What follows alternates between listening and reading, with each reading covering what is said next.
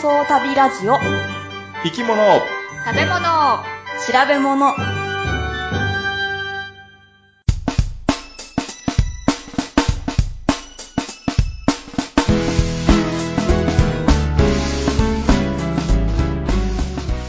この番組は世界中の見てみたい生き物、食べてみたい料理、訪れてみたい国について、なかなかそのチャンスのない3人が調べたことをもとに妄想力を働かせながら語り合うラジオ番組です。毎回生き物を一つテーマとして取り上げて、それにまつわる生き物の話、食の話、旅の話をお送りします。ニーハオはおかしいと思います。グッチーです。宅配便で送られてくる荷物の中に紛れている新聞を読むのが好きです。ポチコです。たこ焼き用の鉄板を買いました。たまです。おー、買いましたか。あった。カセットコンロに乗せるタイプのやつ。はいはいはい、はい。本格的なやつですか。電気じゃないやつでしょ。電気じゃないよ、そのもうガスでこう。難しくないですか、あれ。でもね、なんか、こないだ初めて1回目やってんけど、割といけたよ。おー。あれ、中心部とちょっと外の部分で焼け具合違うからさ。ちょっと違うね。難しい。うちもあんねんけど。あ、あんの？うちもある。あんの？あるけど、最初それを買ったんだけど、やっぱ難しいから、結局電気のやつ買って、最近は電気のやつでやってます。難しいってそれはひっついちゃうとかいうこと？火のなんか加減が意外と難しい。焦げちゃう？焦げるとこと焦げないとことやっぱりどうしても出てくる。コンロの火は丸じゃないですか。ドーナツ型になってて、だけどそれにちょうど合ってないんですよね。たこ焼きの穴が。一番端っこの4つがあんまり焼けへんね。そう。そう。でも電気のやつはちゃんと穴に合わせて、その電気のコイルがね、敷いてあるから、全部均等に焼けるから、こっちのがいいなとか思って、最近はそっちで焼いてる。でも鉄板の方がカリッと上手に焼けたら焼けますよね。結構早いよね、焼けるの。そう、早いですね。そして美味しいね、たこ焼きは。じゃあ、これから、もう、結構毎週末は、みたいな感じですか？なんかもう、お昼ご飯にたこ焼きとか食べれるなって思うと嬉しいね。一人でやってるってこと？一人でやってもいいよって言われてる。そうなんだ。一人たこ焼きですか？一人たこ焼き。俺でも子供の頃はさ、土曜日学校から帰ってきたら、あ、じゃあ土曜日やったかな？日曜日家にいるときはたこ焼きやったかな？ああ、そんな感じやな。たこ焼きかお好み焼きか。ああ、家族が集まったらっていう感じですか？そう。で、昼、ルパン三世見ながらたこ焼きやる。ルパン三世見てるの？そんなんやってました？いや、でもうちやってたけど。お昼にね、アニメってやってましたっけ？日曜の昼ってやってたね。日曜か。そうですか。日曜のお昼って言ったら、のど自慢大会じゃないですか？いや俺あかんわ。なんであんな人の下手な歌聞かないかんの？いや、拷問やで、あれ。でもなんかみんなそれぞれさ、パフォーマンスが面白いじゃないですか。俺はもうあかん。いや、完成しきってない感じが楽しいやんか。そう。へぇ。で、グッチさん、ニーハオはおかしいんですか？おかしいと思います。なんで？ニーハオって、要は、こんにちはの、でしょ、こんにちはっていうか。こんにちは。まあ、日本ではこんにちはやし、英語やったらグッドアフタヌーンでしょ？午後なら？まあ、午後なら、まあ、グッドモーニングでもそうやし、スペイン語やったら、ブエノスタルデスでしょ？そうなんや。ドイツ語はグーテンタック。だから、要はまあ、今日いい日ですねっていう挨拶やん。例えばロシア語やったら、ズドラストビーチェでしょ？で、元の意味は健康であれっていう意味らしくて、お例えばあとねアラビア語なんかあったら、うん、アサラムアライタムアライコムですね。アサラムアライコムっていうもの、はい、あなた方の上に平安あれっていう意味らしいねんけど、うん、もうね、うん、意味としてはもうすでにフレンドなわけよ。もうお友達っていうか皆さんは仲間、コミュニティの一部であって、そのコミュニティの一部の間の中で今日いい天気ですねって こんにちははこんにちは、いいお天気ですねとかさ、いい日ですねとかっていう、うん、そのこんにちはやか、うん、はい。すでにもうちゃんと仲間はできてんのに、うん、中国語だけは、うん、ニーハオに私 あなたは好きですよと。あ、そういうことか。そういう意味なんですか。じゃないの？いやいや、合ってんのそれ。それは知らんけど。でもあなた私好きみたいなそんな感じでしょ。あ、そうですか。じゃあいきなり愛の告白をしてるってことですか？そういうこと？ハオってどういう意味なんやろな。ハオって良いっていう字を書きますよね。好きっていう字って書くでしょ？好きっていう字。だからあなたに敵意はありませんよっていう意味やと思って。ああ。ってことは、うん、もう敵同士の中で、うん、あなたは敵ではありませんよっていうことをまず宣言しないといけない言語なんじゃないかなと思って。ということでいけばさ、いや中国のもしかしたら長い歴史の中でもう争いを繰り返してきたからさ、うん、まず最初に会ったら人と人が会えば、うん、私はあなたに敵ありませんよということを伝えないといけないのかなと思って。あ、そっか。あ、そうなのかな。あ、でもヨーロッパとかでも、うん、目と目が合うと向こうの方って笑いますよね。にっこり。あれってやっぱり敵意がないですよっていう風で笑った方がいいっていうことを昔聞いたことがあるんですけど、うん、日本人は笑わないですよね、目が合ったって。全然知らない人と、ね、うん、笑わない、うん、笑ったら逆に気持ち悪い通報されそうだよね、もう通信者情報で、うん、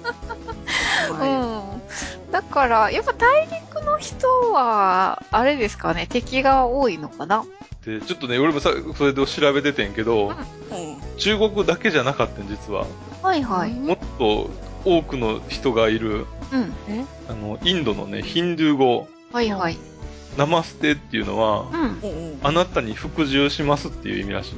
おお、いきなり服従しちゃう。そうそうそう。だからもう完全に最初は敵対関係なんやろなと思って。ベースがそれなのか。そう、ベースが敵対関係で、うん、いやあなたに敵意はありませんよっていうことをまず示さないと、うん、もうその人間関係が構築できないんじゃないかな。ああ、そうなんだ。ちょっとギスギスした感じですね。そう。まあでもな、中国人13億人に、ね、インド人10億人って言ったらもうね、世界の3分の1ぐらいを占めてるわけやから。うん。そうですね。へえ、なるほど。意外やな。という妄想です。妄想ですね。うん。いや、本当かどうか知らんけど。中国語詳しい人は教えてください。ハオが何なのか教えてください。うん。で、ポチコさん、新聞をってどういうの？そう。ほら、この間、グッチさんが、うん、どんでマカロニとホタテを送ってくれたじゃないですか。くれた。あの時に、マカロニが新聞紙にくるまってましたよね。ああ。うん。そうやったっけ？うん。北海道新聞にくるまってました。北海道新聞やったんや。うん、気づいてない、それ自体。いや、昔って、だからその時に思ったんでしょ。昔って、結構新聞紙で、そうやってクッション代わりにしてたなぁと思って。うん、最近って梱包用の、プチプチとか、うん、全然味気のない、白い紙とかが入ってるけど、ああ、新聞紙、そういえば昔ってよく新聞紙が入ってて、うん、そうするとその地方の新聞が入ってるじゃないですか。うん。うん。意外とそれ読むと、おーっていうのが。ああ、確かに。そう、なかなか。うん。絶対知りようがないこととか書いてるもんな。そうそうそうそう。どこどこに生まれたこの名前がなんとかっていう名前でとかさ。そう。いや、今回もさ、北海道新幹線が通ったから、うん、他の、なんていうの、路線が減らされたり、廃線になったりするとかいうような記事があったりとか、おーって思って読んでましたけど。いや、それとね、でもね、あと、グッチさんの読んでる新聞と、私が読んでる中日新聞と、4コマ漫画が同じなんですよ。そう。あ、そうなんや。そう、この大井栗之助ってやつ。そんなん知らん。我が家の新聞にも載ってて、うん、あ、同じだーとか思って。意外。うん、意外。だって、それぞれ違うはずじゃないんですかね。あ、でも、系列みたいなのがあるんじゃないの？同じ系列なのかな？なんていうの、系列って言っても、独自で、4コマなんかは、ね、抱えるの大変やろうから、読者層がというか、地域が被らないようなところやったら、もしかしたら、分けて、そのメインの朝日だとかに、ね、毎日とかさ、そういった読売だとかっていう有名どころじゃない、地方紙に出すっていう目的で出してるところもあるかもしれない。ああ、そうなんですかね。なんかもっといろんな地方の新聞の4コマ漫画はどんな風になってるのか、ちょっと気になりますね。ちょっと気になるな。うん。あ、で、どんでマカロンに美味しかったですよ、ごちそうさまでした。あれ美味しかった。なんかすごいサクサク。うん、あっという間に食べちゃった。不思議な感じはしたよね。そうですね。揚げたのとも違うし。そう。やっぱ揚げてないから、あれやっぱり、油っ気は少ないというか、油ないよな。ないですね。その代わりお砂糖いっぱいやったけど。それが美味しい。そう。それが美味しいですね。はい。ということで、今回は記念すべき第40回。はい、記念すべきではいつもと変わりませんが変わらずさあ、そろそろじゃあ本編に行きましょうかね。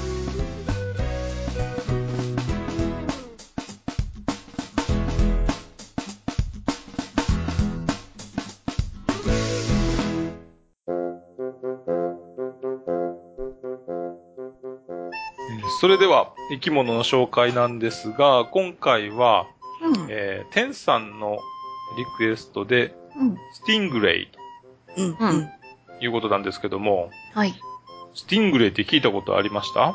いやー、なかったです。まずどこで区切るかがわからんかった。スティングレイって。ああ、そうやんな。確かにそうやんな。だからスティングっていうのが、まあ、針、トゲ？針。ああ、はい。で、レイが、エイのこと。エイ。トゲのエイってこと？そう、トゲエイ。トゲアリエイってことですね。そう。で、日本で、まあ、日本にも、スティングレイの仲間というか、いるねんけども、それが、日本で言えば赤エイっていう風に呼ばれてる。赤いの？赤い。北海道から、南の九州の方までかな。台湾、中国、渤海、黄海まで生息してるようです。小笠原の方にもいるみたいよ。だからもういろんなところで、水深3メートルから780メートル。すごいね。すごい深いところ、浅いところはもういろんなところで生息できるみたいですよ。水深780メートルだと相当0度近くまで水温下がるやろうしさ。で、水深3メートルだったらもうね、30度ぐらいまで暑いとこやったらあれやろうし。すごいね。そうですね。そんだけ、幅広いところで生息できるって相当すごいと思うわ。でね、スティングレイやけど、日本で言うと赤エイと、その赤エイの特徴としては、卵体性って言って、卵を産むねんけども、その卵をお腹の中で育てんねん。で、その子供が、哺乳類みたいに、まあ、出産するっていう感じになってね。え、じゃあ産まないんですか？その一回外に出すってこともなく？外に出すんじゃなくて、お腹の中に。お腹にずっといるんですか？うん。うん、へー。で、赤ちゃんエイが出てくると。うん。うん、たくさん産むんですかね、じゃあ。いや、ね、5から10個ぐらい。あ、へぇー。そんなに多くはない。うん。ねえ、卵だけ産んでもうほったらかしにするっていうんやったらさ、例えば100個、うん、1000個とかって産まないと、うんうん、なかなか大きくならへんやろうけども、うん、こうやって、まあ、お腹の中で育てるってことをすると、うん、まあ、5個、10個で、毎年1匹ぐらいは大人になるやろうと。うん、お腹の中にいるときは、ちょっと暖かい浅い砂地だとか、干潟などに生息して、うんで、砂などに潜ってじっとしていると。で、餌がね、うん、砂地、その浅場にいるような甲殻類だとか、うん、そういったのを食べています。カニとか、ね、カニもそうやな。うん、で、赤いじゃないねんけども、うん、別の種類で、うん、アサリをめちゃくちゃ食うっていう、そういう種類もいいね。エイの中で。硬くない？うん。あ、そう。お、でも、噛んで。バキって食べるの。歯が強い。すごい、ね。あ、もう顎強い、すごい。うん。へぇー。で、その、スティングレイの名前でもあるように、うん、トゲがあって、うん、で、ヒレが、まあ、トゲに変わったというふうに言われてはいるんだけども、で、そのトゲに毒があって、うん結構刺されると痛いと。死ぬまでには至らないかもしれんけども、うんうん、かなり、痛いということで、まあ、背中のところのトゲはかなり注意しておかないといけないと。うん、背中にあるの？背中にあるね。おー、うん、結構、食べられていると言ったらやけど、うんこのエイも、うん、赤エイだけじゃなくて、エイの種類何種類かいるねんけども、うんうん、よく煮付けだとか、うんうん、あとね、エイヒレって、お酒に入れたらさ、うんうん、いい出汁が出るっていうか、ヒレ酒。ヒレ酒みたいなね。うんうん、ヒレ酒って言ったらでも一般的にフグ？うん、フグですね。うんうんエイも一回その干して、戻したやつを、うん調理して、すると、うん、醤油とみりんとお砂糖かな？かなんかで煮付けにして、うん、で、食べてもいいし、今度それが冷めたら、煮こごりになって、ねえ、なんか、臭みもないんですか？ない。うんすっごい臭い料理でさ、うんうん、韓国に、うん、そう。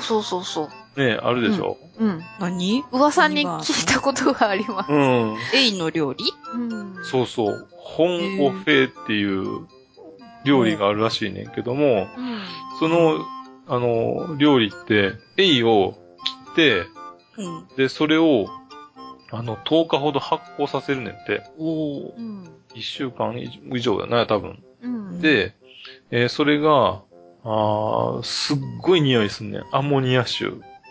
おー。で、それを食べるっていうのが、うん、まあ、文化としてあるみたいで、で、なぜそんな臭くなるかっていうと、エイって、体の中の、うん、浮力調整に、うん、尿素を使ってんね。お魚やったらさ、うん、浮き袋ってあるやん。はいはい。で浮き袋があって、その浮き袋の、まあ、加減で、うん浮力調整をしてるねんけども、うんうん、とエイだとかサメだとか、うん、軟骨魚類って呼ばれてるやつは、体の中に浮き袋がなくて、うん、尿素っていう、その、水よりも軽いね、尿素って。あ、そうなんですか。おしっこは浮くんですか？うん、まあ、そうだね。おしっこは、塩分も含まれてるから。あ、そっかそっか、そういうわけにいかないんだ。海水よりも軽くて、で、体の中にそれを充満させることによって、うん、海水より、その骨だとかさ、もっと硬いのが、あるやんか、うんうん。それよりも軽いのを体に充満させることによって、浮力を得てるね。うん、へー。で、アンモニア自体はすごい毒があって、うんうん、そのアンモニアを、無毒な状態にしてるのが尿素や。だから、取ったばっかりっていうかさ、うん死んだばっかりの時は、うんまだ体の中にあるのは尿素なので、特に毒がないし、匂いもしない。ああ、じゃあ時間が経つと、そう。アンモニアになっちゃう。そうそうそう。なので、わざとアンモニアにして、うん食べれてるのが、その、本おへ。じゃあ、毒っていう、毒入りってことですか？うん、毒って言って、まあね、でも結構飛ぶやろうし。ああ、発酵させるから、うん、なんか、あれかな？無毒な。まあ、毒は毒、うん、やけど、そんなにたくさん食べたら多分あかんと思うで。まあ、食べられないから。食べられない。食べたことないからわからないけど、相当臭いっていう話は聞きますもんね。うんうんさ、よく山小屋のさ、ボットン便所行くとさ、おい。おーって来るやんか。あんまり山小屋に行ったことがないけど。でも昔、子供の頃は、ボットン便所ありましたからわかりますよ。うん。うん。ツンってきますよね。そうそうそうそうそう。あれって、アンモニアが充満してて、多分、目とか、アンモニアってすごい水に溶けやすくて、で蒸発したアンモニアが多分目やとかその、粘膜に溶け込むんやと思うね。やだー。それでかなり痛くなるんじゃないかなと推測をしてんねんけど。おー。はあはあ。多分目をつぶってればそんなに大変じゃないよ。目をつぶる。でも鼻からもさ来るなあれな。ね。うんうん、あれ落ちたら大変やしな。落ちたことありますか？いや、俺はないけど。落ちたらどうすんの？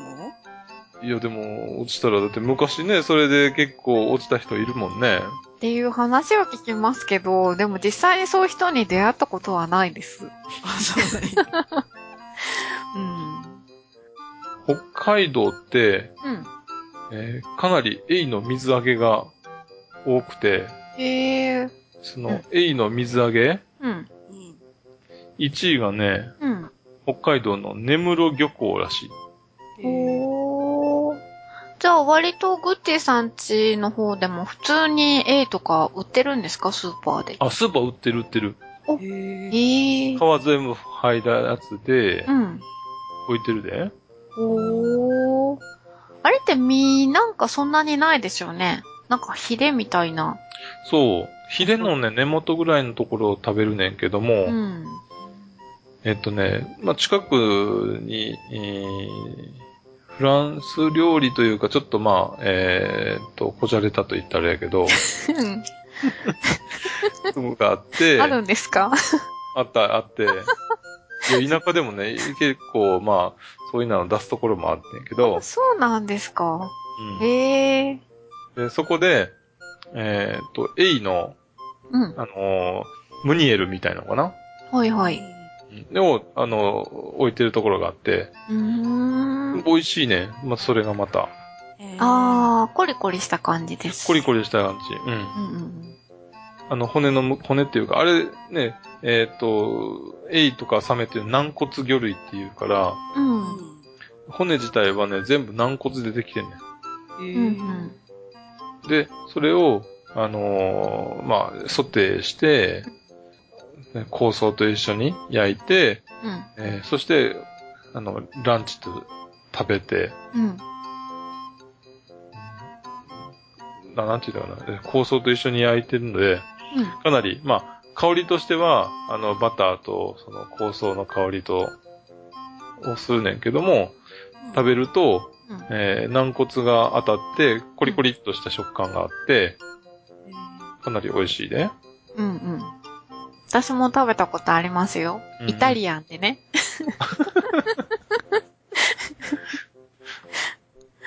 そうそう。で、もうかなり北海道がね、うん、全、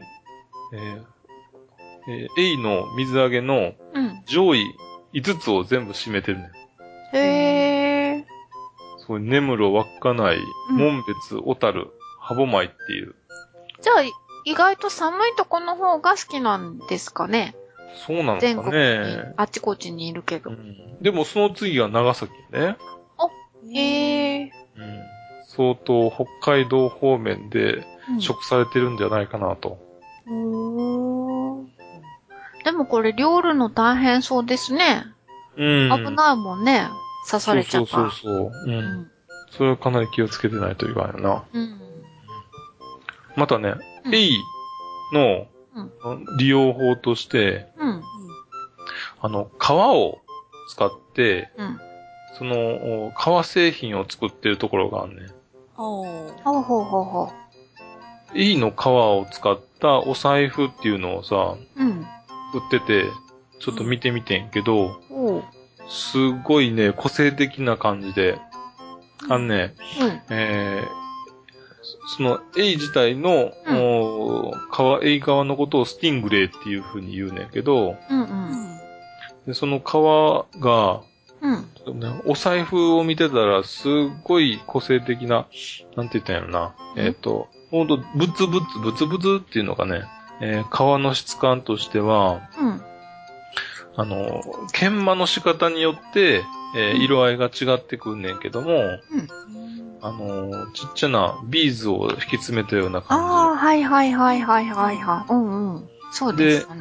うん。で、多分使っていけば使うほど、うん、その、色がさ、うん、多分そのビーズのその、つぶつぶのところが、うん、色がどんどん白くなっていくんじゃないかなと思うねんけど、うん、エイの背中のところに、白い斑点状の光を感知する器官があるそうで、うん、でそこの部分がより一段と白く見えるっていうかさ、うんうんで、そこを、スティングレイハートだとか、うん、スターマークっていう風な呼ばれ方をしていて、うん、まあそれが、一匹に一個しかないので、うん、まあそれが、その部分がまあ象徴的な、ヒレタエイの皮っていうのが象徴的になってるっていうことなんで、うん、それがまた一つの、売りになってると思うねんけど、うん結構水にも強くて。あ、まあ、もともと水の中にいるんだもんね。そうだね。で、素材も硬いらしくて、多分まあ触り心地もちょっとがっちりしてるんじゃないかなと思うねんけど。へぇー。お財布だったり、カバンだったり、時計のバンドにもしたりするところがあるみたいですよ。へぇー。でね、その昔、日本でも、その、エイの皮を使われて、うん、刀の柄の部分っていうのかな。はい。そこの装飾にも使われたこともあるらしくて。滑り止めにもなるのかもしれんし。で、魚の魚類っていうか、魚のヒレ、皮を使って、うん、そういうのも作ってたんやなと思って。へぇー。珍しいでしょうね。でも、魚の皮で、こういうのができる。うん。そう。一応ね、魚の皮でも、うちにね、鮭の皮で作った、しおりあってさ。本のね、挟むしおり。うん。鮭の皮で、昔のアイヌでは、その鮭の皮を使って、靴を作ったりして。そんなに丈夫ですか鮭の皮。私、鮭の皮結構好きですけどね、カリッと焼いて食べる。カリッと焼いたらうまいよね。そこのとこだけペロッと取って、まず先に食べちゃうけど、塩鮭とか。弁当に入ってたらちょっと嫌やけど。なんかしなーっとしてるから。ああ、冷えてちょっと、あれですか、うんうん、やっぱパリパリっとしてるやつ、ね、ああ、もう焼きたてはそう、一番いいですよね。確かに。贅沢だって、ね。う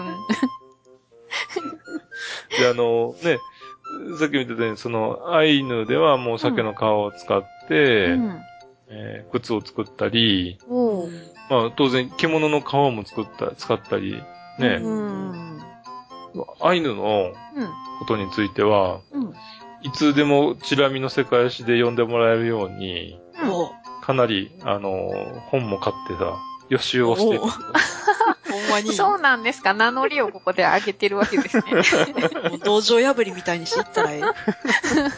それか、ここでやっちゃうか。ここで勝手にやんの？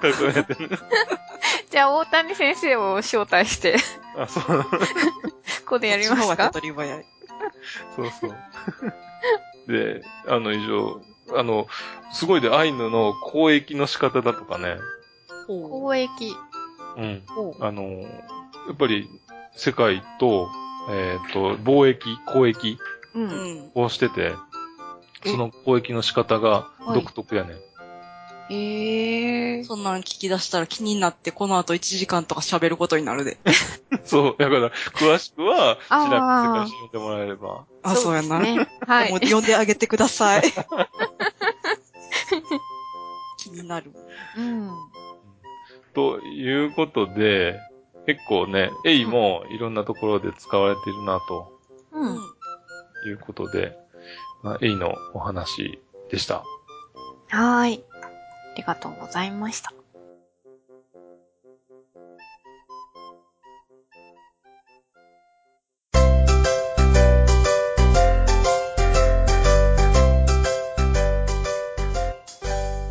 さっきグッチーさんが言ってた、うん、スティングレイの背中にあるビーズみたいなキラキラ、うんうん、私前テンさんにスティングレイの写真を見せてもらってさ、うんそれ見たとき一番初めは、なんか宝石みたいって思ってんやんか。うん、宝石を敷き詰めたみたいな感じ、うん、で、天の川っぽいなとも思って。こう背中に沿って一本天の川みたいに流れてて。はいはいはいはい。で、そのキラキラのやつを一個ずつアップで撮った写真も見せてもらってんけど、うん、こう、半透明で乳白色してる。うんで、ちょっとなんかこう、宝石っぽいっていうか、パールっぽい輝きとかがある感じ。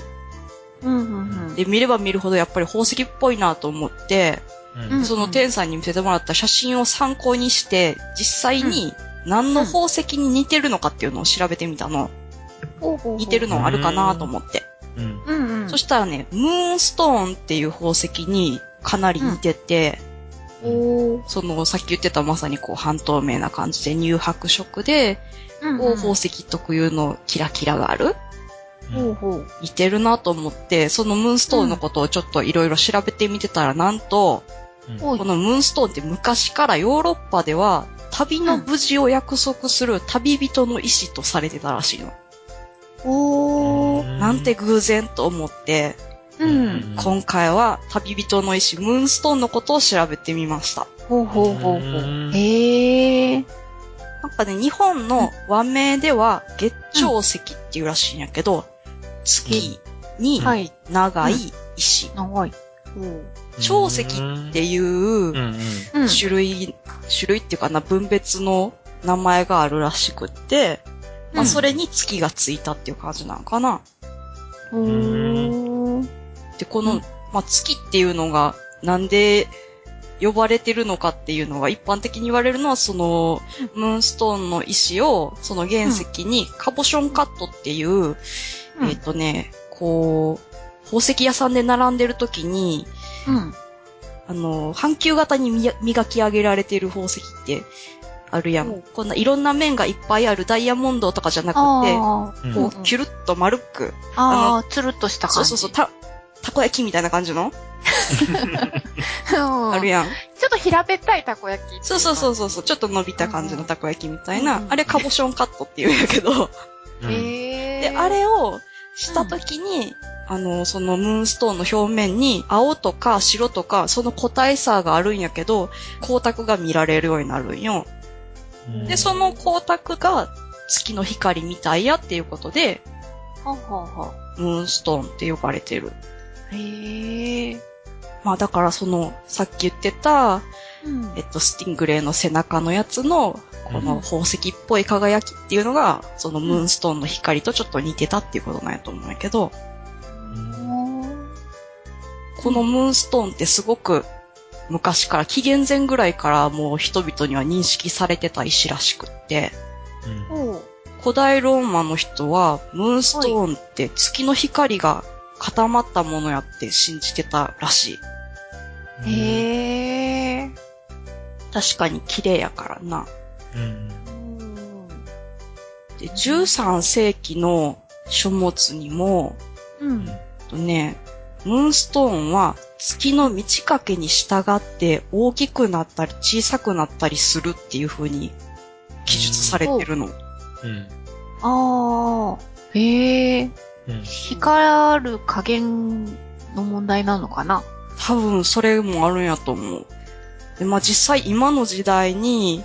うん、そんな月の満ち欠けに従ってって空の下で見てもやっぱり伝統とかさ、結構光が強いものがいっぱいあるからわからんけど、うん、実際にそれぐらいの昔の光のないところで見るとそう感じるらしい。へ、うんうん、それは昼間に見たらあかんってことやんな。それは昼間に見ても同じじゃないかな。でもさ、今さ、ムーンストーンの写真を画像検索して見てるんですけど、うん、バッグを黒にしてるのが多いですよね。その方がすごく綺麗に見えますね。うんうん、そうそう。だから夜見た方が綺麗なんじゃないかな。うん、そう思う。やっぱり、うん、光り方が派手じゃないっていうのは一つあると思う。うん。綺麗だけど、神秘的な。神秘的な感じやな。うん。うん、だからこう、暗いところで見ると綺麗っていうのはあるんやと思う。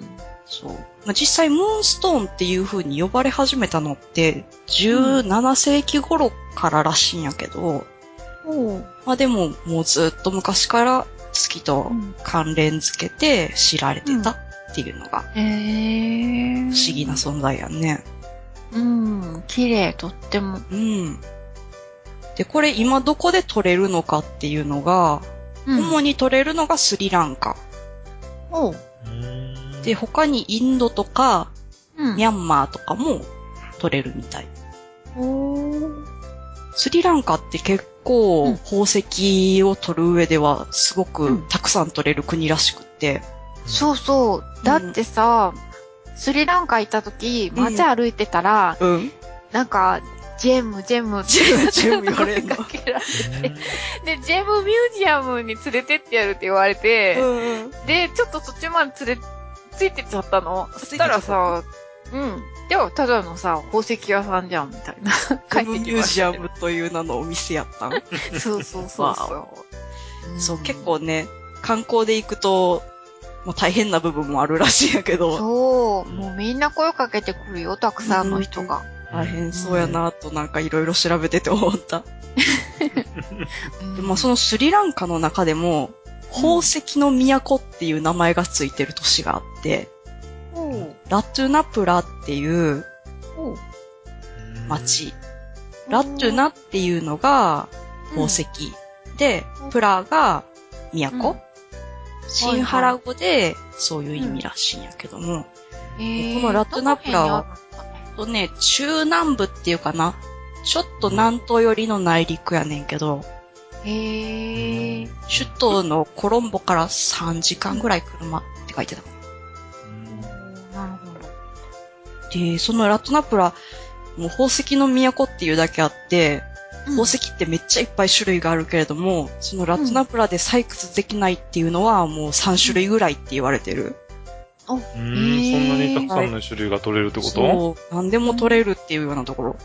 で、実際ここのラトゥナプラでどうやってムーンストーンを取るのかっていうのを調べてみてんけども、うんうん、実際そんだけいろんな種類が取れるっていうことで、もう街のちょっと道を入ったらもう穴を掘ってるっていう状況らしくって。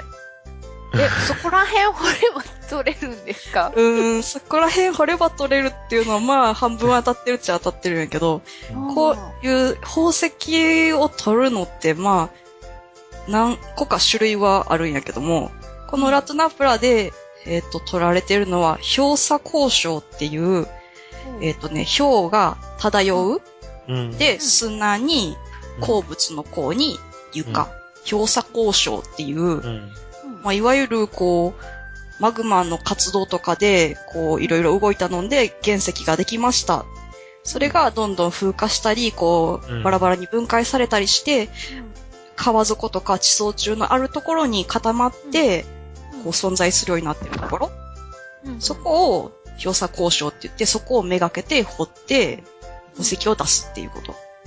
でラトナプラでやってるのもそういうやり方やねんけども、うん、実際その氷砂鉱床っていうその地層のところをめがけて井戸みたいに穴を掘るの、うん、でその地層まで行ったら、うん、もう実際人がその中に潜って井戸の中に潜っていって命綱とかあんまりつけへんらしいんやけど登ってくるとき困らないんですかね？なんかね足場が組んであるねんな。穴を掘って、で、そこに木を入れて足場を組んでるみたいな感じ、うん、あそこにスルスルスルって降りていって、そこまで行って、うん、土を取って上の人に引き上げてもらう、うん。それをどんどんどんどんやって、どんどんどんどん土を取って、うん、で、だいたいそれぞれの現場によってやり方は多少違うらしいんやけども、一定期間、1週間とか10日とかある程度の期間一気にバーッと土を取って溜めておいて、うんうん、でその次の期間に一気にそれを洗う、パンニングっていうやり方をしてんねんけども、うん、大きいザルの中にその取ってきた土砂を入れて、うん、で川とか池とかの中でこうそのザルをくるくる回してで、うんうんうん、重い鉱物だけがザルの中に残るようにする。うん、ああ、砂金取りもそんな感じよね。そうそう、それそれ、うんうんうん。結構この作業がきつそうでさ、泥水に腰まで使って、腰痛くなりそうだ。腰痛くなりそうやんな。でしかもそのザルに一回土を入れて回すだけじゃなくて、一回土を入れてこう回してて、ちょっとこう減ってきたらまた上から土を足していくのよ。どんどんどんどん10回20回って足してでいっぱいこう最後にこう石が溜まってるところでチェックをする。へー。石が出たかどうか。ああ。でもそっからそのね宝石を探すのもやっぱりちゃんと知らないと。わからないですよね、うん。最初から輝いてるわけじゃないもんね。そうそう。原石って、原石の状態ってほんまに隣のただの石と、うん、そんなに変わらない感じがする、うん。そうだと思います。うんうん。確かにあれは難しい。うん。なんかね、この最後にその石の中から宝石があるのを調べるときの手の作法とかも決まってるらしいんやけど、まあ、それもその現場ごとで差はあるらしいんやけど、例えば、うん、中指、薬指、小指だけを伸ばして、うん、親指と人差し指はこう丸を作るみたいな感じにして、うん、で、この伸ばしてる3本でシャシャってやって探すとか。これじゃあお金マークじゃないの？あ、そういうことそういうことなんかちょっとまじない入ってる。あ、そうかも。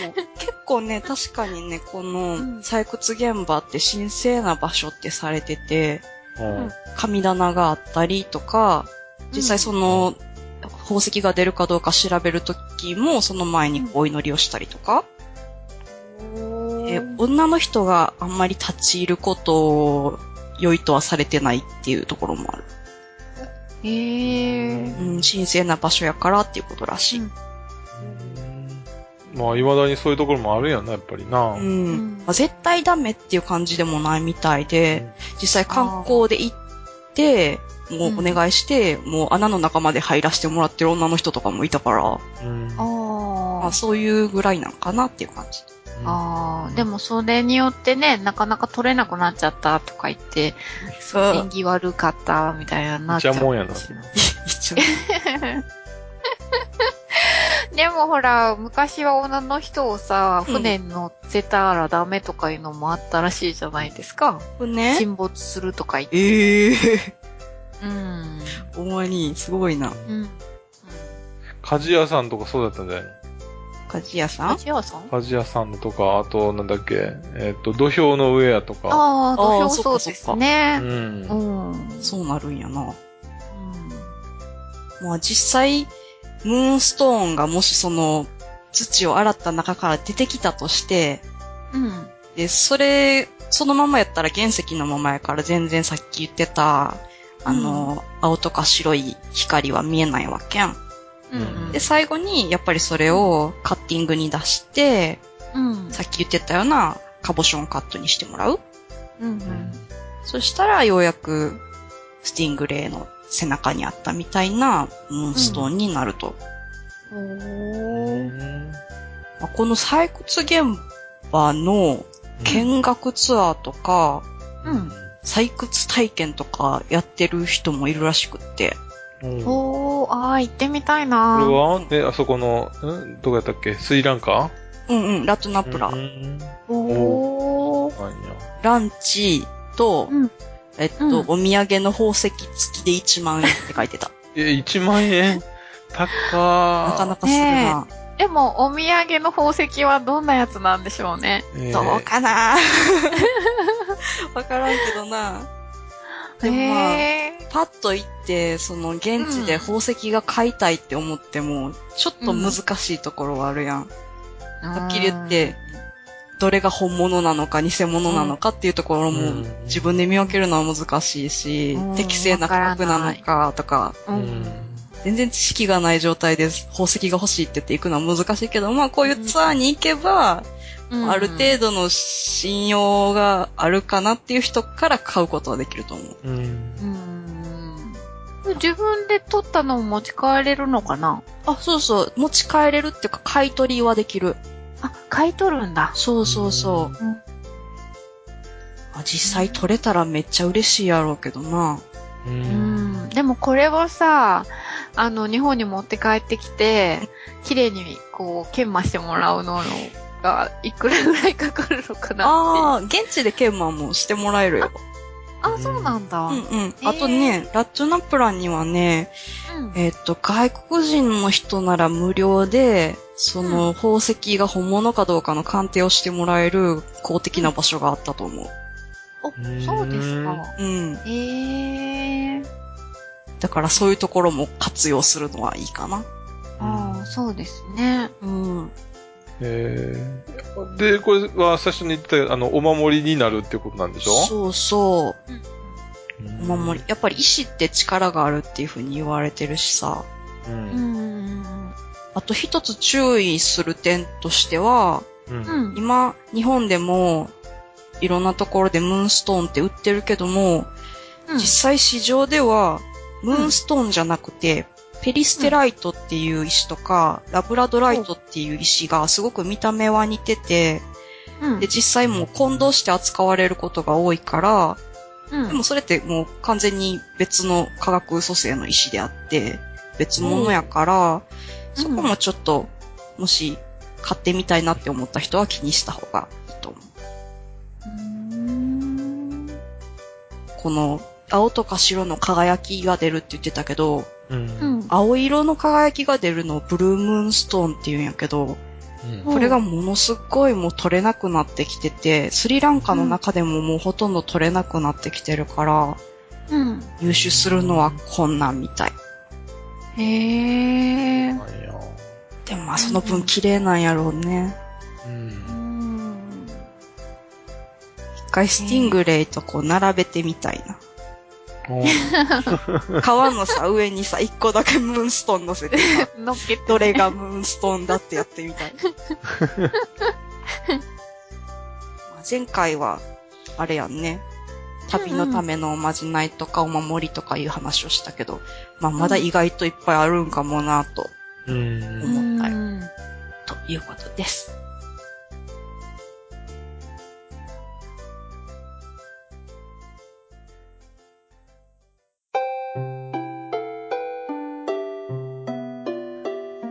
タマさんの話にもあったみたいに、ジングレーね、あの宝石みたいなのがついてるってことで、宝石つながりで今回はブラックダイヤモンドを紹介しようと思います。お？わかりますか？黒いダイヤモンド？はい、黒いダイヤモンド。わからん。そんなんあんの？食べる黒いダイヤモンド。何？黒い食べ物？あれ？違う。チョコレート。あれだ、キャビア？そうです、そうです。ピーポーン。そういうことか。キャビア。は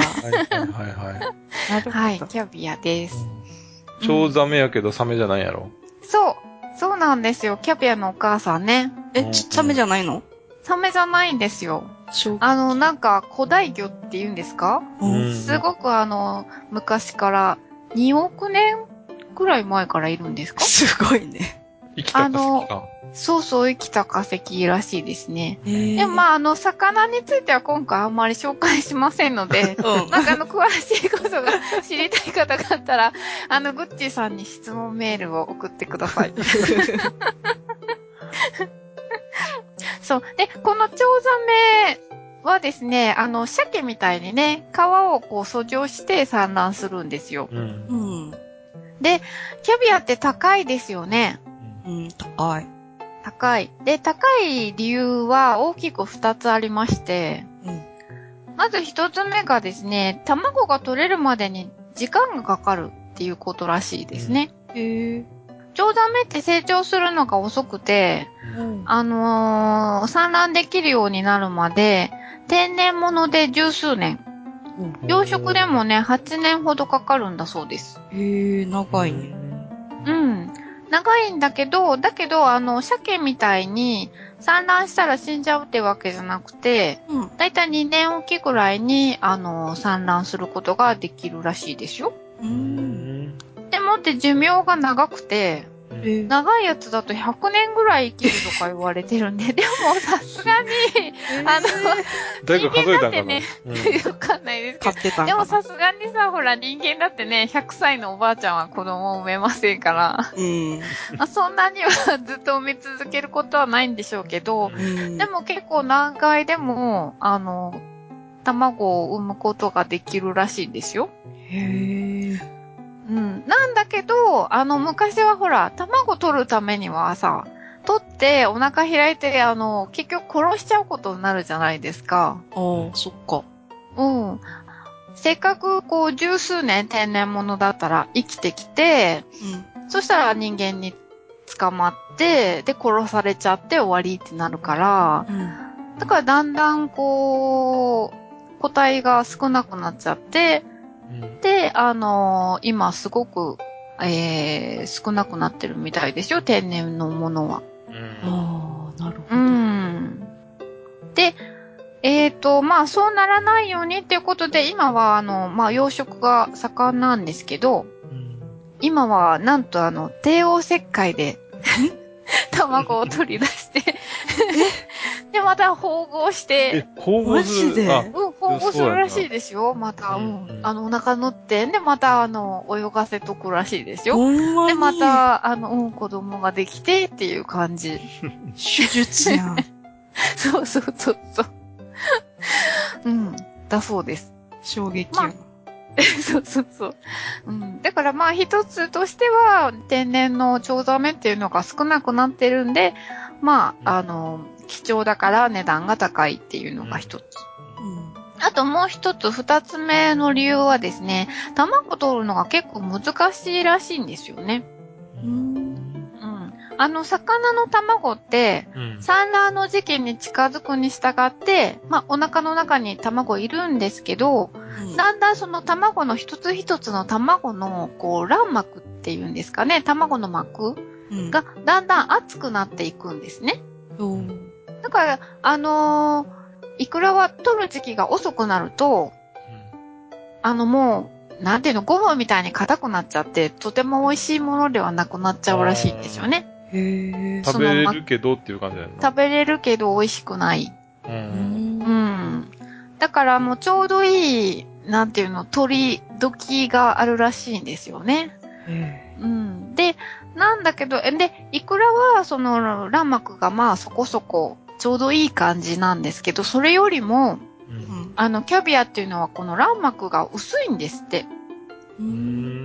だから、ちょっと早めに、お腹開いて取っちゃうと、うん、もう、なんていうの、卵が、潰れちゃって流れちゃうらしいです。はあ、うん、溶けちゃうんだって。だからその取る時期が難しくて、うん、まあ今養殖ではちょっと穴開けて出してみて調べてとかして、時期を探って取るらしいんですけど、うん、だからまあ、値段が高いっていうのもあるみたいです。うんうん、で、キャビア入ってる、瓶ってすごい薄っぺらいじゃないですか。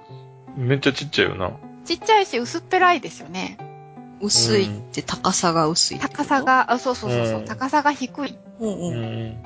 うん。あれは、キャビアが潰れないための工夫なんだそうですよ。へえ。たくさん入れようと思って高くしたら、うん、その、だって上の卵に潰されちゃうらしいですね。すっごい繊細やなぁ。うん。そのぐらいキャビアの卵って、膜が薄いんですって。へぇー。うん。食べたことあります？何回かあるけども味はわからん。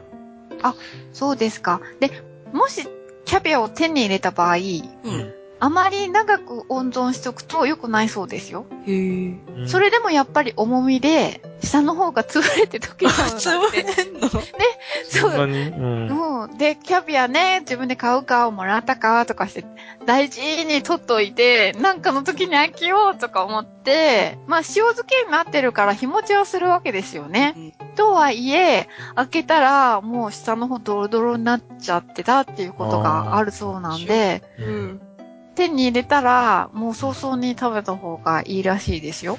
なるほど。うん。私もね、キャビアは食べたことないんで、味については、何も語ることがないんですけど。うん。はい。安いやつ、そう。とかわからんけども。うん。あれならあります。ランプフィッシュの卵。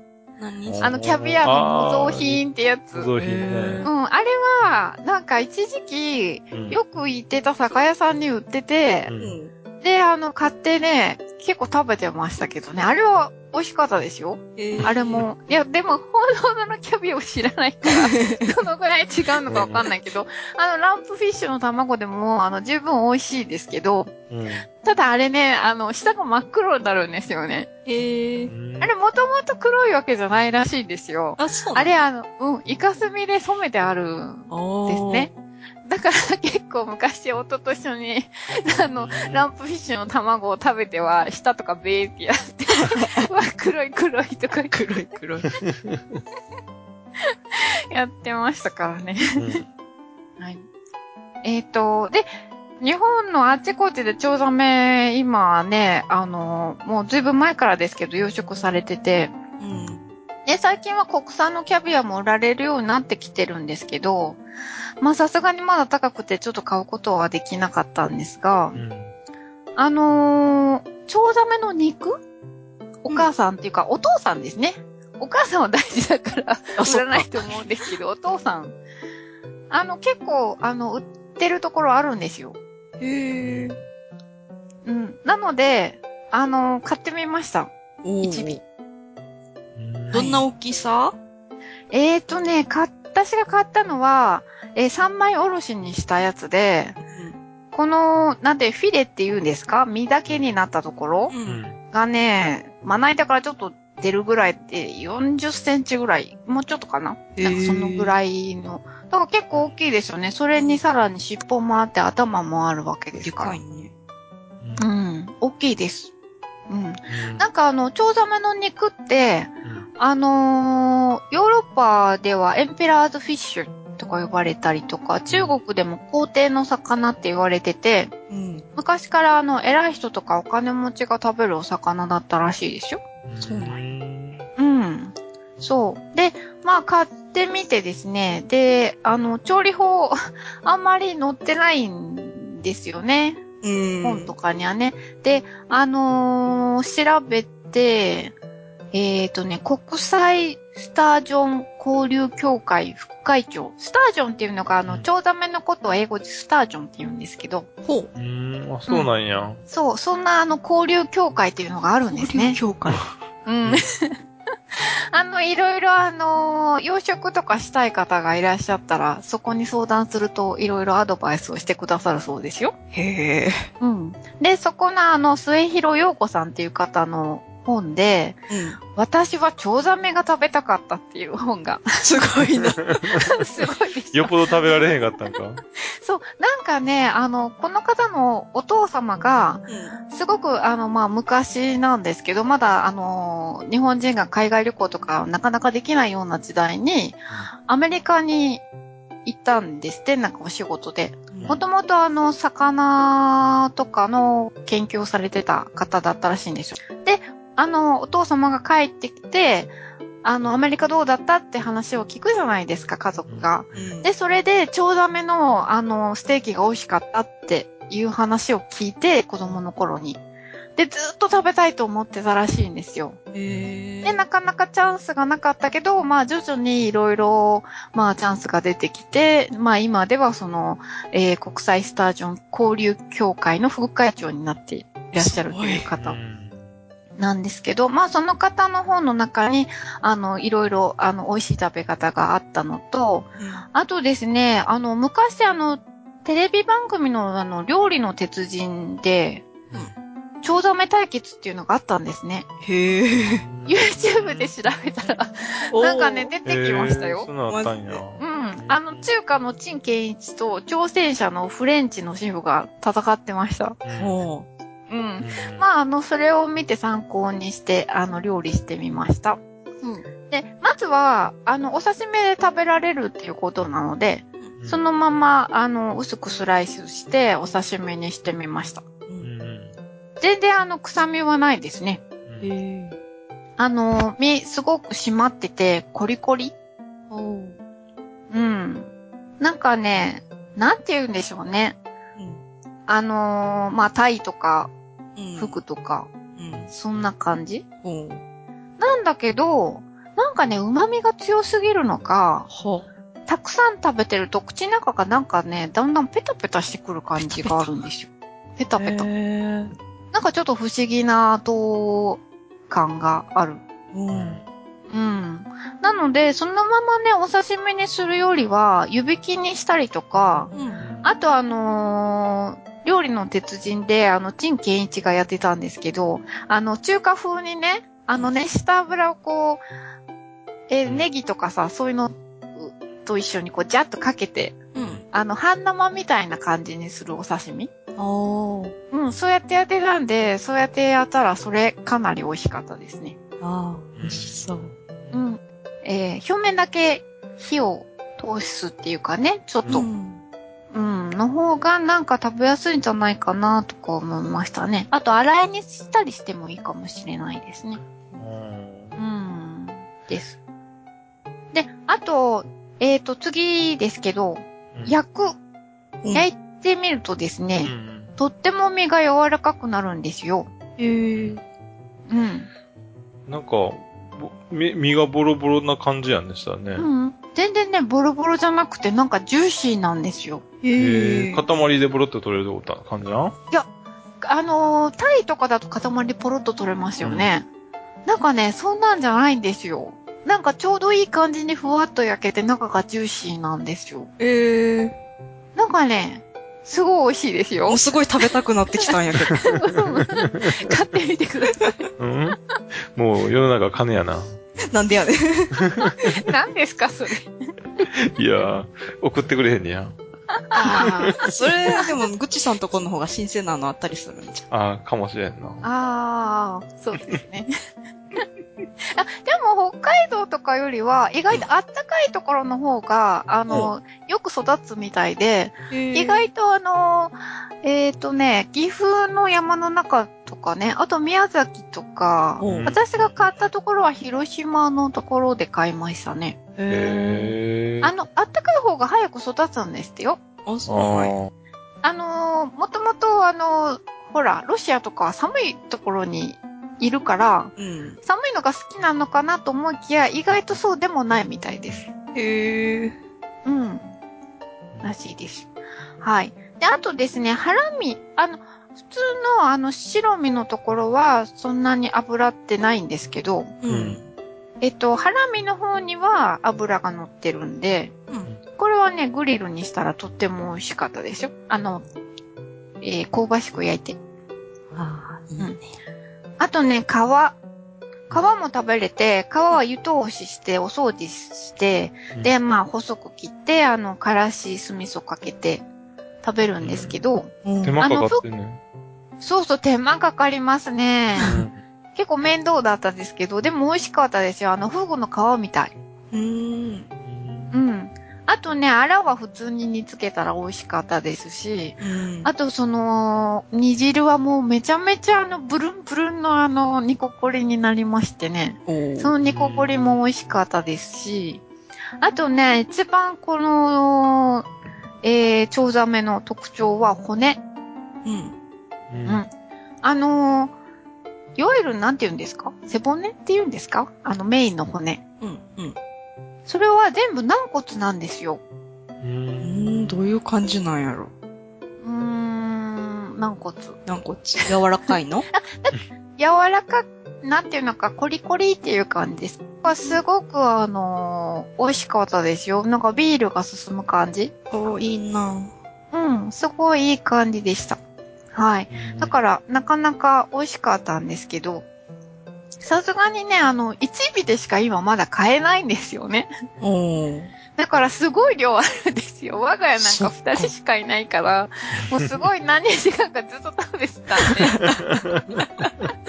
だからもうちょっとチョウザメの養殖が盛んになって、普通にね、こう小分けにしたものが、1切れとか2切れでスーパーにね、並ぶようになったらまた食べたいなって思うんですけど。それやったらこう簡単に手を出すけどさ。そうそう、早くそうなってほしいなと思って。今はもうなんか十分満足したのでもいいかなっていういっぱい食べた。いっぱい食べました。美味しかったですよ。はい。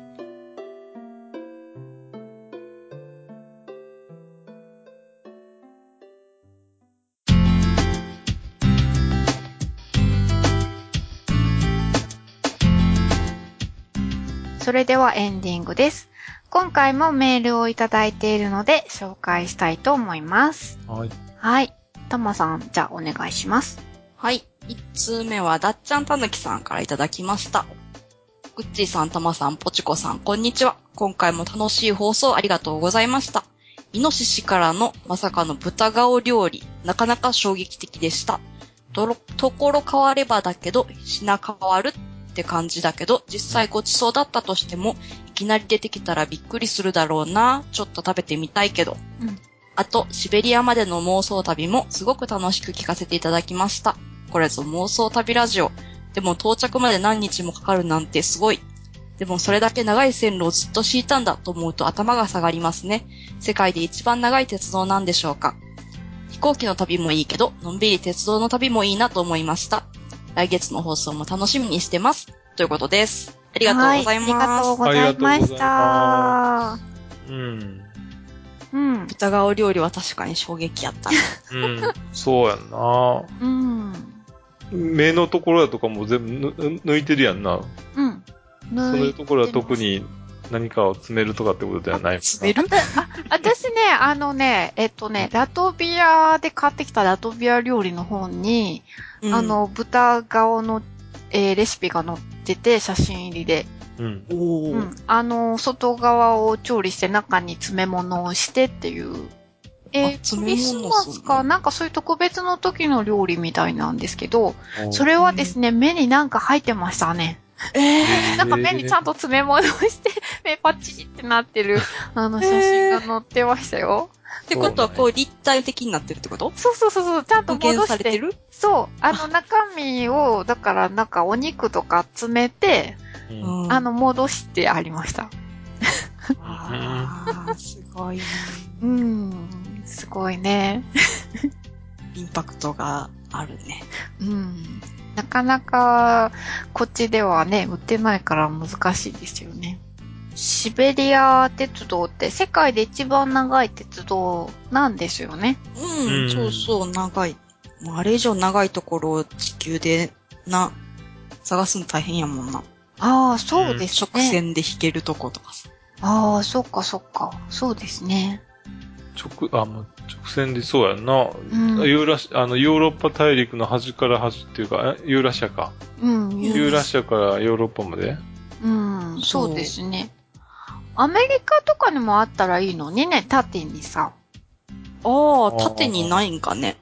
いや、メキシコとの国境が危なそうじゃない？ああ、そっとか、じゃあ南米だけまっすぐこう、縦に来るとか。誰かさんがあそこに壁作る言うてるからさ。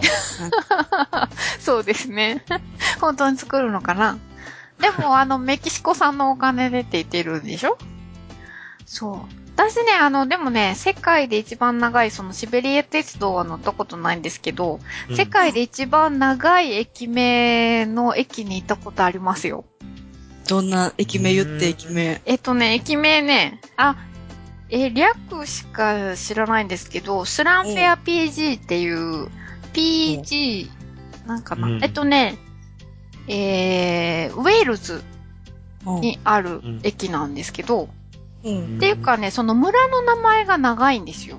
あ、そうだな。うん。で、そこの村にある駅が、そういう、日本語に訳すると、うん、さっき調べたんですけど、聖ティシリオの赤い洞窟のそばの、早い渦巻きに近い白い橋ばみのそばのくぼ地にある聖マリア教会っていう、早い渦巻きが気になったかな。うん。長いな。長い。すごい長いんですよ。うん。だから、駅に駅名がバーって書いてあるじゃないですか。うん。それがすごく長いから、すごく遠くまで行って引いて写真を撮りました。看板でかかったりした？看板がでかいというか、すごく長いです。長いの。看板すごい長いんですよ。それは撮りたい。あとね、観光用に、ちゃんと入場券を販売してて、それも買ってきてあるんですけど、うん、すごく長いですよ。ちゃんと収まってんのそれ。収まる、普通のだからサイズじゃなくてすごく長い。長い。うん。はい。何にもないとこですけどね。ぜひ、近くまで行ったら行って。近くまで行ったら行くわ。でも、世界で一番短いのって2なんですかね？そうじゃない？でも、3文字じゃないの？でも2。ああ、アルファベット表記。そっか、そっか。うん。なんかあれを Z 一文字にするとか、なんとかっていう話聞いたけどな。あ、そうですか。うん、どうなんやろな。2。でも、一文字ってなかなかない。うん、そうね。ですよね。いや、なんかギネスブック載ってるんじゃなかったでしたっけ？そんな話を聞いたことがあります。違うかな？うん、でも、電車の旅もなかなかいいですよね。うん。うん。暇をどう、なんていうの、持て遊ばずにというか、その心配がな。そうそうそうそう。ああ、でもぼーっと景色見てるだけでも楽しいし。だってもう3分で飽きると思うで。そうですか。あれは飽きる人と飽きない人がおるんやで。外の景色よりも意外と客車の中の景色見てた方が楽しいですよ。うん、人がいろいろおるし、ね。いろんな人がいるから。やっぱりお国違えばね、電車に乗ってる人たちも違うじゃないですか、いろいろ。うんうん、そういうの観察するのも結構楽しいかもしれないですよ。そうね。うん。長くなればお友達もできますしね。うんうん。うんうん。りがとうございました。ありがとうございました。はい。じゃあ、もう一つ。じゃあ今度はグッチーさん。はい。お願いします。はい、最近妄想旅ラジオを聞き始めたものです。メープル姉さんというラジオネームで、他の番組何度か投稿させていただいたことがあります。全部聞いてからメールを送ろうと思ってたのですが、途中でミードについて、フライングツイートをしてしまいましたが、ようやく最後まで追いついたので落ち着いてメールさせていただきます。第37回のお話でながら聞きをしていたのでほとんど忘れたんですが、一つだけ覚えているのが、ワニの手に皮がついていた話についてです。これは本物を示すためにわざと残されたものだと思われます。うさぎとかは、うさぎだよ、猫じゃないよという感じで、足の皮が残された状態で売っているそうです。多分そんな感じで本当にワニの手だよと、オオトカゲとかじゃないよというのが証明だと思いますよ。では最後にリクエストは牛にします。というのも私は現在カルガリーというカウボーイの町に住んでおりますので、それ関連ということでお願いいたします。では次回また放送楽しみにしていますね。頑張ってくださいといただきました。はい、ありがとうございました。海外からですね。カナダですね。そう、カナダね。カルガリー、うんうん、オリンピックを行えたところやもんね。そうですね。でも、カーボーイの街だとは全然知らなかったですね。そうだね。なんか、ウィンタースポーツっぽいしかなんか思いつかなかったけど。うん、そうですね。やっぱり夏のあれだよね、カウボーイ。うん。ね、でも、ウサギの足に皮残ってんですね。うん。なんかでも想像すると可愛くないですか？なんかバニーちゃんみたい。可愛くはないかな。そんなことないですか？そうはないかな。なんだっけ、ラクダもなんだっけ、頭乗せと、お店で先になんか頭乗せるとかって。新鮮ですよってね。ラクダ、うん、ラクダ肉も。うん。なんかそんなことを言ってたような気がする。うん、他のポッドキャスト番組で聞きましたね。そう。だからやっぱり、信用がないんやろね。あ、そういうことですか。うん。ああ、じゃあ日本はもう本当にスライスされてても信用してるから、うん、みんな買うんですかね。うん。ああ。うん。ね、なんだっけ、マクドナルドだか、ピンクスライム問題だとかさ。ピンクスライムってさ。はい。もうお肉にそういった化学物質でできたような、なんていうの、混ぜ物してさ。おう。で、色も形も整えて、水増ししてっていう、そんなんをやってたり。あ、そうなんですか？日本？っていうのを、アメリカでそんな話があったな。あ、へえ。マクドだけじゃなく、ファストフードでさ。あ、ね、そうですか。そういうのがあって、で、結構叩かれて。あ、やっぱり、ね、どういう風にして作ってるのかが信用できないのかも、信用できないというか。ああ、ね。まあ、でもそれだったら日本だって注入肉とか言って、牛肉にね、なんていうの、油をこう注入して霜降りになってるやつあるじゃないですか。そうそう。あれも、ちょっとね、ちゃんと今書いてありますけどね。うん。でも美味しかったら別にいいと思うけどな。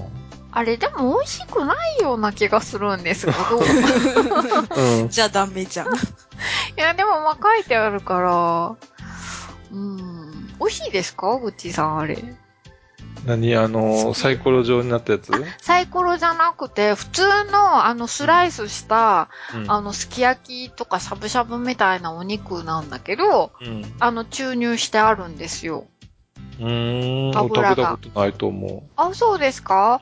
今、書いてあるんですよ。ちゃんとパッケージに。何々さんのお肉だけど、油は何々さんとか、油別に書いてある。面白いな。うん。だから、これ注入肉ってことだわと思って。そうそう、サイコロで固めたようなのとかね。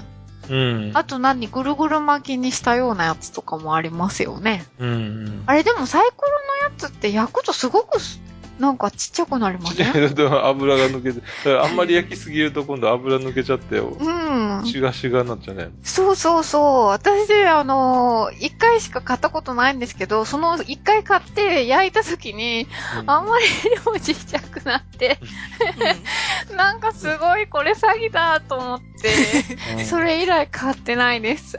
サイコロはちょっと許せなかったです。うん、焼いたら本当にあれよあれよっていう間にだってちっちゃくなっちゃいましたよ。手品みたいやな。うん、でもああいうなんていうの、スパムだとかさ、うん、なんていうコンビーフとか。コンビーフはまああるんですよな。そういった、少しジャンキーな感じのやつもたまには食べたくなる時があるからさ。うん、私でもスパンも好きですよ。うん。うん、焼いたら美味しいじゃないですかね。ボロニアソーセージとかさ。ああ、うん。あれも結構化学物質系やんか。うん。どちらかというと。まあ、そうでしょうね。うん。でもまあそういうのが美味しいんですよね。そういう時も健康に悪いのが美味しい説はあるもんな。うん、うん、そうそう。まあただ健康に悪いだってそんな知れてると思うけどね。ああそうそう。私でも最近健康にいい食べ物って言われるのがちょっと気に入らないんですけど。何それ。いやいろんなとこで試食とかやってるじゃないですか。スーパーとかデパートとかそういうところ行くと。で、これ美味しいですよって言われて、試食とかはもらうのは素直に、入るんですけど、これ健康にいいですよって出されると、それはじゃあ美味しくなくて健康、どっちが大事っていう風に、うん、多いですよね。美味しくない言い訳にしてるってこと？だから美味しくないんだったら別にいいって思っちゃってちょっとひねくれてるかしら。うん、いやわからんでもないよ。何度かね、これ健康にいいんですよって試食を出されたんですよね。ちょっとどうなんだろうと思って、あんまりみんな健康って気にしすぎてるのかなとも思って、やっぱその方が買うんですかね。やっぱそういう付加価値の部分じゃないの？味は似たようなもんやけども、プラスちょっとした特定保険用食品とか、結局多少ちょっとヘルシアな緑茶なんてさ、結構渋いやん。そう、美味しくないですよね。美味しくないでしょ。うん。けど、健康にいいから飲んでみなって言われたら。そうですね。うちの夫も昔飲んでましたよ。美味しくない上に高いのにね。うん。うん。そう。やっぱり買ってるやん。うん、買ってるんですけど。でも最近ちょっと続いたから納得いかないなと思ってるんです。やっぱり食べ物は美味しいのがいいです。そうね。美味しいが一番。うん。できるよね。うん。できるよね。はい。ありがとうございました。ありがとうございました。番組ではまだまだメールを募集しております。あと、はい。ちょっといい？はい、いいですよ。今度ね、7月の23日に、東京に行く予定があって、はいはい。晩ご飯を一緒に食べてくれるよっていう人いたら。動物園は行けへんの？動物園はちょっと時間的に厳しいかな。そんなんや。うん。翌日ならありかもしれんけど。ああ。23日土曜日ですか？そう。じゃあ土曜日の夜。晩ご飯。6時ぐらいから。一緒に食べてくれる人募集中、はい、新宿近辺で。はい。はい。じゃあ、土曜日、23日の土曜日空いてますよっていう方もぜひメールください。はい、もうそれはメールでもらっていいの？メールでもらっていいです。メールでもらっていい？ツイッターかなんかがいいですか？メールで。いや、メールで、ツイッターでもいいですよ。何でもいいですか。はい、何でもいい。はい、はい、じゃあ、グッチさんに何でもいいから連絡してください。あと何でもいいので、はい、番組の感想など何でもいいので、メールもください。ということで、メールアドレスをじゃあ、たまさん紹介してください。はい、メールアドレスは、妄想旅@gmail.com、mousoutabi@gmail.com です。お待ちしております。お待ちしております。ということで、今回はここまでに。いつもそれ苦手。最後ね、なんでこうなっちゃうのかな。はい、じゃあこれで終わりにしたいと思います。はい、さようなら。さようなら。なんでだろう。